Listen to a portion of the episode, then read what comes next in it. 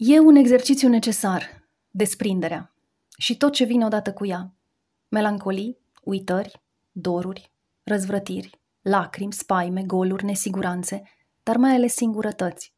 Sau poate numai una, singurătate, care le include și le însumează pe toate celelalte. Învățăm desprinderea încă de când suntem bebeluși și totuși parcă nu devenim niciodată mai pricepuți, parcă nu ne iese niciodată mai bine decât data trecută. Fiecare desprindere, deși ne aduce mai aproape de noi înșine, sau poate tocmai de asta, ne face mai singuri sau mai însingurați.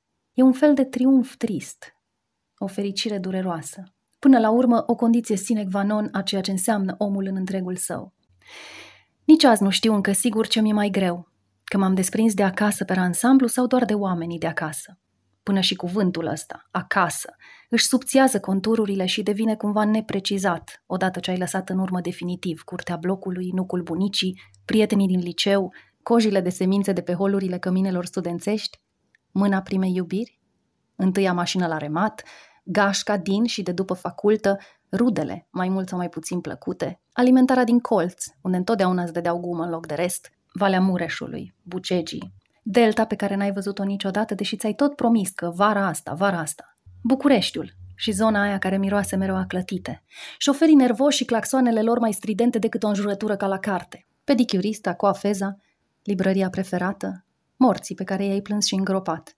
O țară străină vine și ea cu deltele ei, cu librăriile ei, cu oamenii ei, care ajung în timp să fie ale tale. Altfel, dar ale tale. Pe de altă parte, n-am simțit niciodată că aparțin vreunui loc anume, vreunui om anume, poate doar unui timp anume, prezentului. Viața lui aici și acum, secunda, prețioasă secundă în care orice se poate întâmpla. Bucuria că exist, per se.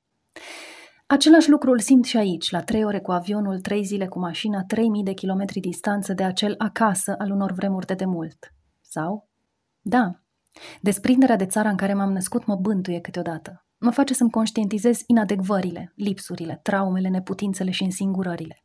Dar țara cea nouă mă încurajează să-mi descoper puteri nefolosite până acum, voințe și dorințe puse pe mut, posibilități pe care nu le gândisem vreodată, variante de viață atrăgătoare și ancorate într-o realitate care mi se potrivește. Învăț zilnic că suntem ceea ce suntem pentru că am fost ceea ce am fost, că devenim ceea ce ni se întâmplă. Ce simt? O încredere încăpățânată că cel mai important lucru în viață e armonia care vine din cunoașterea, înțelegerea și acceptarea de sine, chiar dacă uneori doare. Dacă am certitudini, nici de cum. Răspunsuri la toate hăurile sufletești în care cobor câteodată. Mai caut, dacă mi-e frică. Cred că totul ține de felul în care privim lucrurile. Dacă iubesc o țară mai mult decât pe cealaltă, e ca și cum ar întreba cineva dacă mi iubesc mai mult inima sau plămânii. Unde e acasă pentru mine? Hm. Acasă sunt eu, desprinsă, singură, într-un prezent continuu care conține și cojile de semințe, și bucegii, și morții, și verdele Irlandei, și Atlanticul, și oițele răsfirate pe dealuri și mai ales tot viitorul posibil care în fiecare secundă devine prezent. Dar haideți, că voi fi deprimat destul pentru o dimineață de luni. Zi măi, Colin, din vioară!